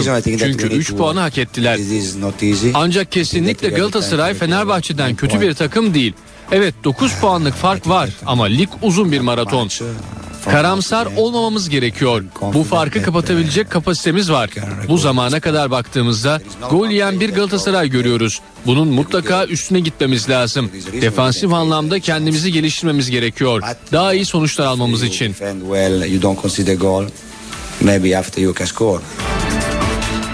Derbiden 2-0 galip ayrılan Fenerbahçe'de teknik direktör Ersun Yanal maç öncesi kadro sürprizi yaptı. Yanal sakatlığı geçen Mereliş'i kadroya almadı. Deneyimli teknik adamın forvet tercihi ise Vebo'ydu. Şükrü Saraçoğlu stadında oynanan derbiyi 2-0 kazanan Fenerbahçe'de Gökhan Gönül 3 hafta sonra sahalara döndü. Sakatlığı yüzünden son üçlük maçında forma giyemeyen deneyimli oyuncu Galatasaray karşısında takımdaki yerini aldı. Maç öncesi Fenerbahçe cephesinde iki sorunun cevabı merak ediliyordu. Orta alanda görev yapacak yabancı oyuncu ve forvet hattında yer alacak isim üzerinde tartışmalar vardı. Teknik direktör Ersun Yanal sakatlıktan yeni çıkan Raul Meireles 18 kişilik maç kadrosuna almadı. Genellikle sahaya 5 yabancı ile çıkan Sarı Lacivertlerde Cristian Baroni sahadaki yerini aldı. Brezilyalı futbolcu attığı golle hocasının yüzünü güldürdü. Mehmet Topal'la birlikte orta alanı tamamlayan 3. isim ise Emre Belezoğlu'ydu. Yanal forvet hattındaki tercihini Vebo'dan yana kullandı. Ligde son iki hafta mücadelesinde Emenike'ye ilk 11'de şans tanıyan Yanal Galatasaray derbisinde Vebo ile başladı. Emenike ise yedek kulübesinde bekledi. Sarı lacivert takımda sarı kart cezası Alper Potuk'un yanı sıra yabancı kontenjanına takılan Yobo, Kadleş ve Holmen mücadeleyi tribünden izledi. Galatasaray derbiye önemli oyuncularından yoksun çıktı. Sarı kırmızılı takımda kaleci Muslera ve Snyder forma giyemedi. Teknik direktör Roberto Mancini orta alanda Melo Selçuk ikilisinin yanında Ceyhun Gülselam'a şans verdi. Derbiyi 2-0 kaybeden Galatasaray'da teknik direktör Roberto Mancini sakatlıklar yüzünden ideal kadrosunda zorunlu değişiklikler yaptı. Şampiyonlar Ligi'ndeki Kopenhag mücadelesinde görev alamayan Mustera ve Sneijder Fenerbahçe derbisinde de kadroda yoktu. Sarı Kırmızılı takımın kalesini Eray İşcan korudu.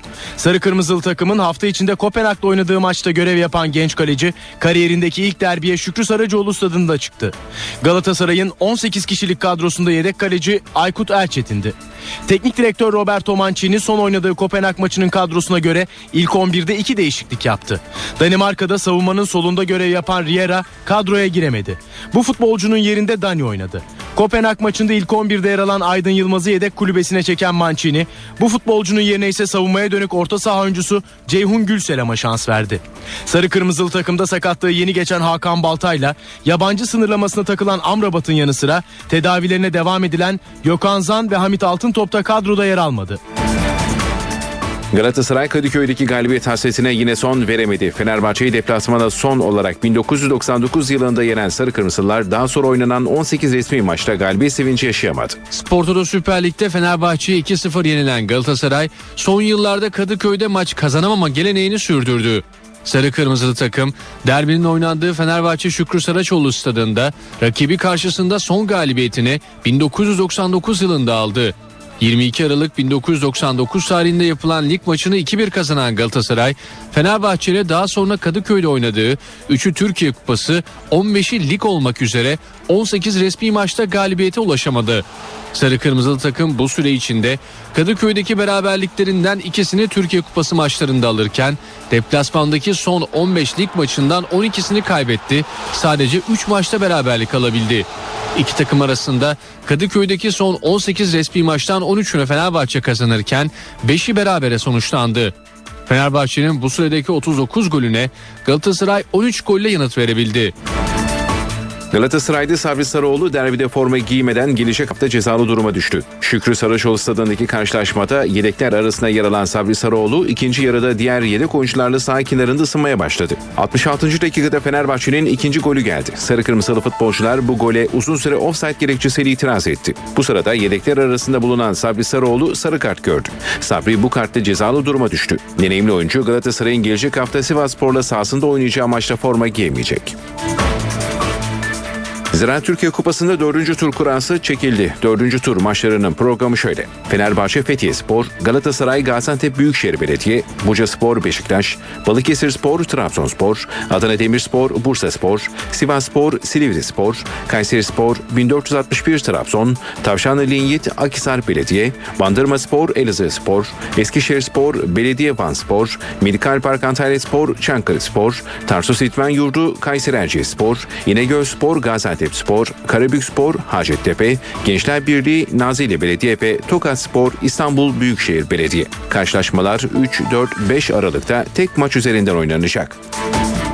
Barcelona'da Messi şoku. Real Betis'le oynanan karşılaşmanın 18. dakikasında sakatlanan Arjantinli Yıldız'ın 6 ile 8 hafta arasında sahalardan uzak kalacağı açıklandı. Real Betis maçında sol bacak arka delesinden sakatlanan Messi 20. dakikada kenara gelmiş ve yerini Andreas Iniesta'ya bırakmıştı. Barcelona kulübü Arjantinli futbolcunun adalesinde yırtık oluştuğunu ve sahalardan 6 ile 8 hafta arasında uzak kalacağını açıkladı. Real Betis karşılaşmasının ardından konuşan Barcelona teknik direktörü Gerardo Martino, Messi'nin son rahatsızlığının önceki sakatlığı ile bir ilgisi bulunmadığını dile getirmişti. Arjantinli futbolcu bu sezon Barcelona'nın Almeria ile oynadığı maçta da sakatlanmış ve takımını iki hafta yalnız bırakmıştı. Beko Basketbol Ligi'nin 5. haftası bir maç dışında tamamlandı. Sonuçlar şöyle. Beşiktaş Integral Forex 87, Trabzonspor Medikal Park 69, Anadolu Efes 79, Uşak Sportif 71, Mersin Büyükşehir Belediyesi 80, Aykontet Ankara Kolejiler 84, Royal Halı Gaziantep 83, Olin Edirne 88, Banvit 100, Torku Konya Selçuk Üniversitesi 78, Tofaş 89, Fenerbahçe Ülker 81 ve Ali Afetkim 75, Pınar Karşıyaka 94. Saat 19 ben Öykü Özdoğan eve dönerken de günün öne çıkan gelişmeleriyle karşınızdayız. Balyoz davasında Yargıtay Cumhuriyet Başsavcılığı 9. Ceza Dairesi'nin kararlarına itiraz etmedi.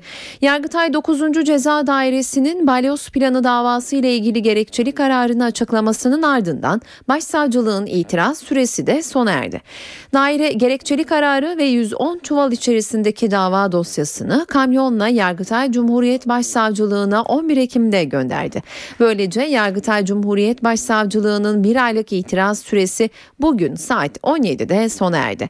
Başsavcılık kararı veren Yargıtay 9. Ceza Dairesi'ne itiraz etmeme kararı aldı. Başbakan Erdoğan Ankara'da Muharrem ayı iftarına katıldı. Başbakan burada yaptığı konuşmada hem birlik mesajı verdi hem de bazı uyarılarda bulundu. Başbakan ayrıca torununun isminin Ali olacağının haberini de verdi. Sevgili canlar, çok değerli kardeşlerim, Kerbela'dan ve Hazreti Hüseyin'in şehadetinden hiç kimseye tefrika fırsatı çıkmaz.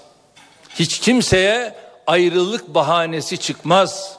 Hazreti Hüseyin hepimizin şehidi, hepimizin mazlumu, hepimizin kahramanıdır. Benim en büyük kayınbiraderim Hüseyin'dir. İkinci sıradaki kayınbiraderim Hasan'dır. Diğer kayınbiraderim Ali'dir. Şimdi bir torunum geliyor. İsminin bir tanesi Ali olacak. Niye? Bunların hepsi bizim bir defa ortak mirasımızdır, birlik sebebimizdir. Aramıza bizden olmayanların girmesine müsaade etmeyeceğiz. Bize başkaları istikamet çizmeyecek. Aramıza nifak sokmaya, fitne sokmaya çalışanlara, kışkırtmalarla, provokasyonlarla aramızı bozmaya çalışanlara karşı çok dikkatli olacağız. Yüzyıllardır bu topraklar üzerinde yeni Kerbelaların yaşanması için çalışan, bunun için her türlü kirli kışkırtmayı devreye sokmaya uğraşanlar var.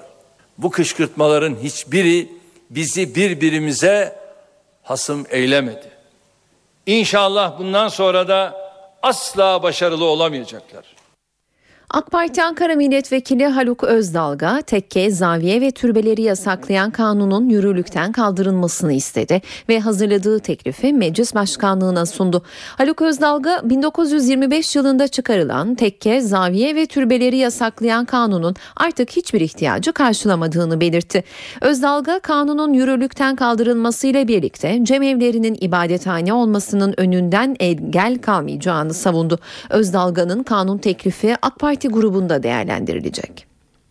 Bedelli askerlik gündemden inmiyor. CHP bedelli askerlik konusunda parti olarak meclise yeni bir teklif verdi. Teklifte yıllık geliri 14 bin ve daha az olan gençlerin bedel ödemeden askerlik yapmış sayılması isteniyor.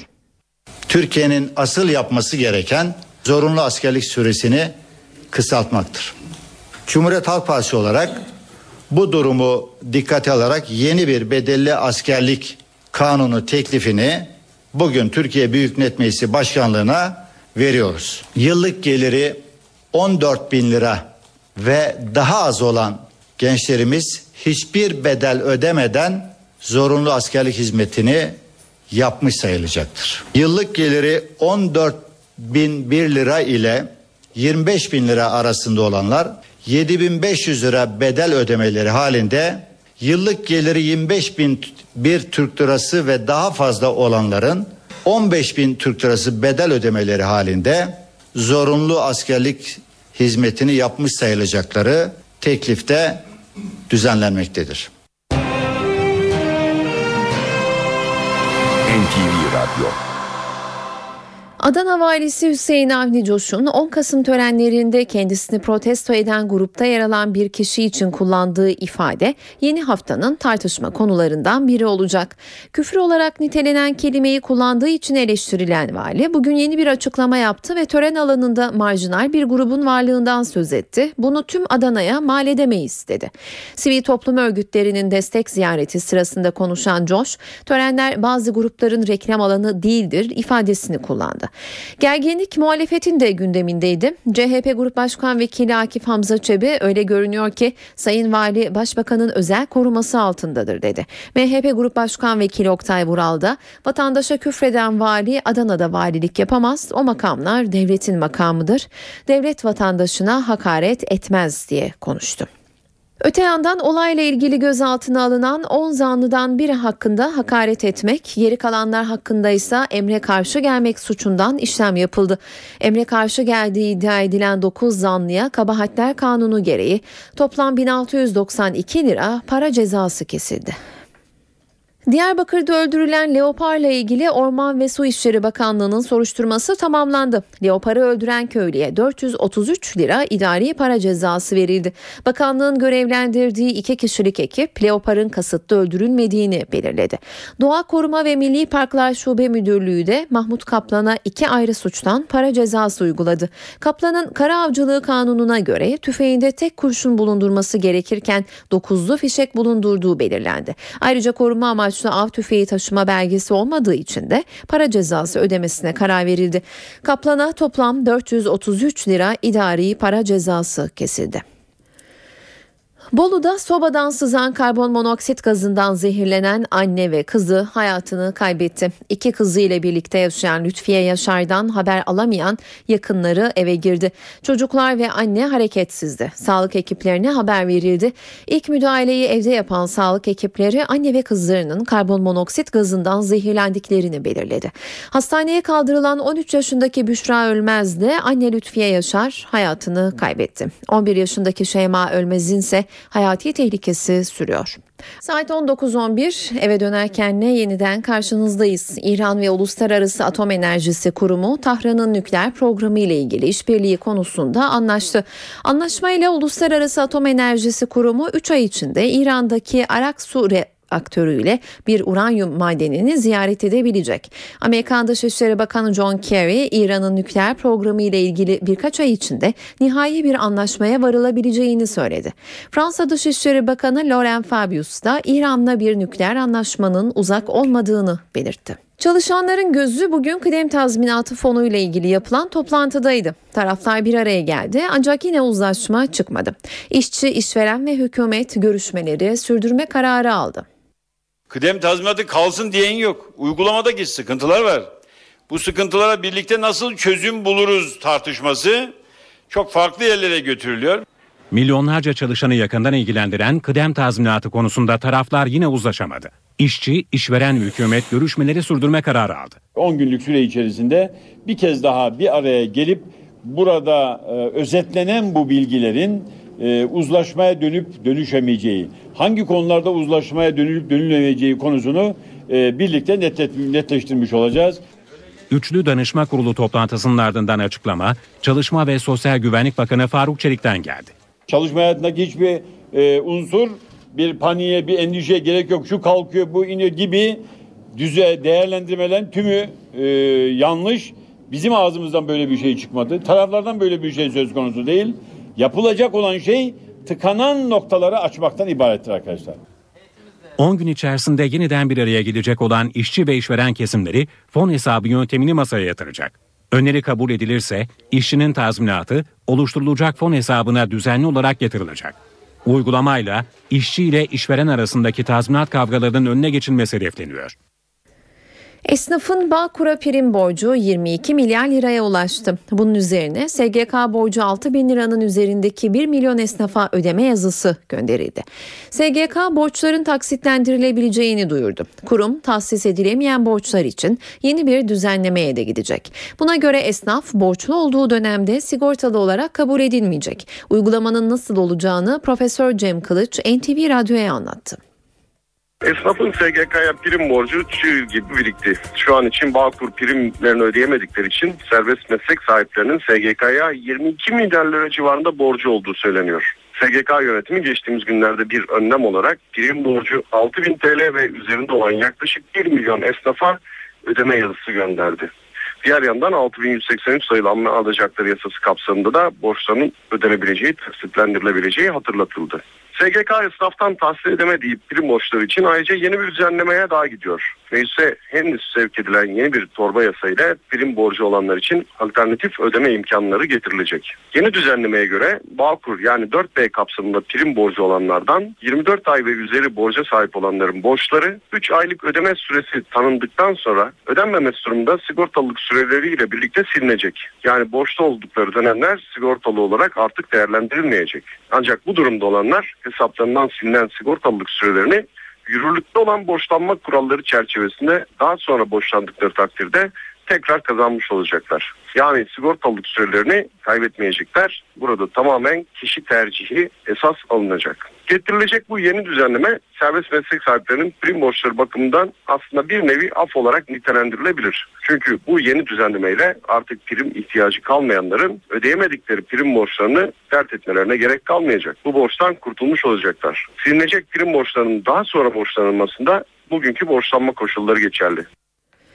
Siber suçlarla mücadelede yeni bir döneme giriliyor. Bu kapsamda SOME yani siber olaylara müdahale ekipleri oluşturulacak. SOME'ler 7 gün 24 saat devriye görevi yaparak siber saldırıları önlemeye çalışacak. Siber güvenlik önümüzdeki dönemde eğitim müfredatına da girecek. Siber suçlarla artık SOME'ler mücadele edecek. Hükümet 29 maddelik ulusal siber güvenlik stratejisi ve eylem planının bir adımını daha tamamladı. Yeni düzenlemeyle siber olaylara müdahale ekipleri oluşturulacak. Kısa adı SOME olan ekipler adli makam ve kolluk kuvvetleriyle ortak hareket edecek. 7 gün 24 saat görev yapacak. SOME'ler bir siber olayla karşılaştığında müdahale merkezini bilgilendirerek olayı önlemeye çalışacak. Hükümetin bir diğer adımı da Siber Güvenlik Kurulu. Denizcilik ve Haberleşme Bakanı'nın başkanlığındaki kurul siber güvenlikle ilgili önlemleri belirleyecek ve uygulayacak. Kurulda Dışişleri, İçişleri, Milli Savunma Bakanlıklarıyla MİT ve Kamu Düzeni ve Güvenliği Müsteşarları, Bilgi Teknolojileri ve İletişim Kurumu, TÜBİTAK, MASAK ve TİP Başkanı'yla Genelkurmay temsilcileri de yer alıyor. Siber güvenlik önümüzdeki dönemde ilk, orta, lise ve üniversite müfredatına girecek. Türk Dil Kurumu da 2014 sonuna kadar siber terimler sözlüğü hazırlayacak. Eve dönerken programını kültür sanatla bitireceğiz. Günün öne çıkan etkinliklerinden öneriler var sırada. Ben Öykü Özdoğan. Yarın akşam aynı saatte karşınızda olacağız. Şimdilik hoşçakalın. Cemal Reşit Rey konser salonunda Kuarteti Harko dinlenebilir bu akşam. Shostakovich günleri kapsamında İstanbullu sanatseverlerle buluşacak olan Senfoni Orkestrası dörtlüsü saat 17'de sahnede olacak. İnce Saz'sa Trump Towers Mall'da olacak bugün. Klasik Türk müziğinin temsilcilerinden İnce Saz, müzik severler için sevilen şarkılarını seslendireceği konserine saat 20.30'da başlıyor. Kontrol Z'de Beyoğlu Hayal Kahvesi'nde konser verecek. Rock müzik grubu Kontrol Z saat 22.30'da başlayacak performansına. Tiyatro severler için de önerimiz var. Alevli günler görülebilir bugün İstanbul'da. Cem Davran ve Erkan Can gibi usta isimlerin yol aldığı Alevli Günler'in yönetmen koltuğunda Yıldıray Şahinler oturuyor. Çocukluğundan beri ayrılmamış üç arkadaşın çağdaş bir yaşar yaşamaz hikayesini sahneye koyan oyuna Kadıköy Halk Eğitim Merkezi ev sahipliği yapıyor. Alevli Günler saat 20.30'da açıyor perdelerini. Bu akşam evdeyseniz CNBC'de saat 22'de Mad Men, öncesinde de saat 21'de CSI New York ekranda olacak. Star TV'de ise saat 20'de O Ses Türkiye ekrana gelecek.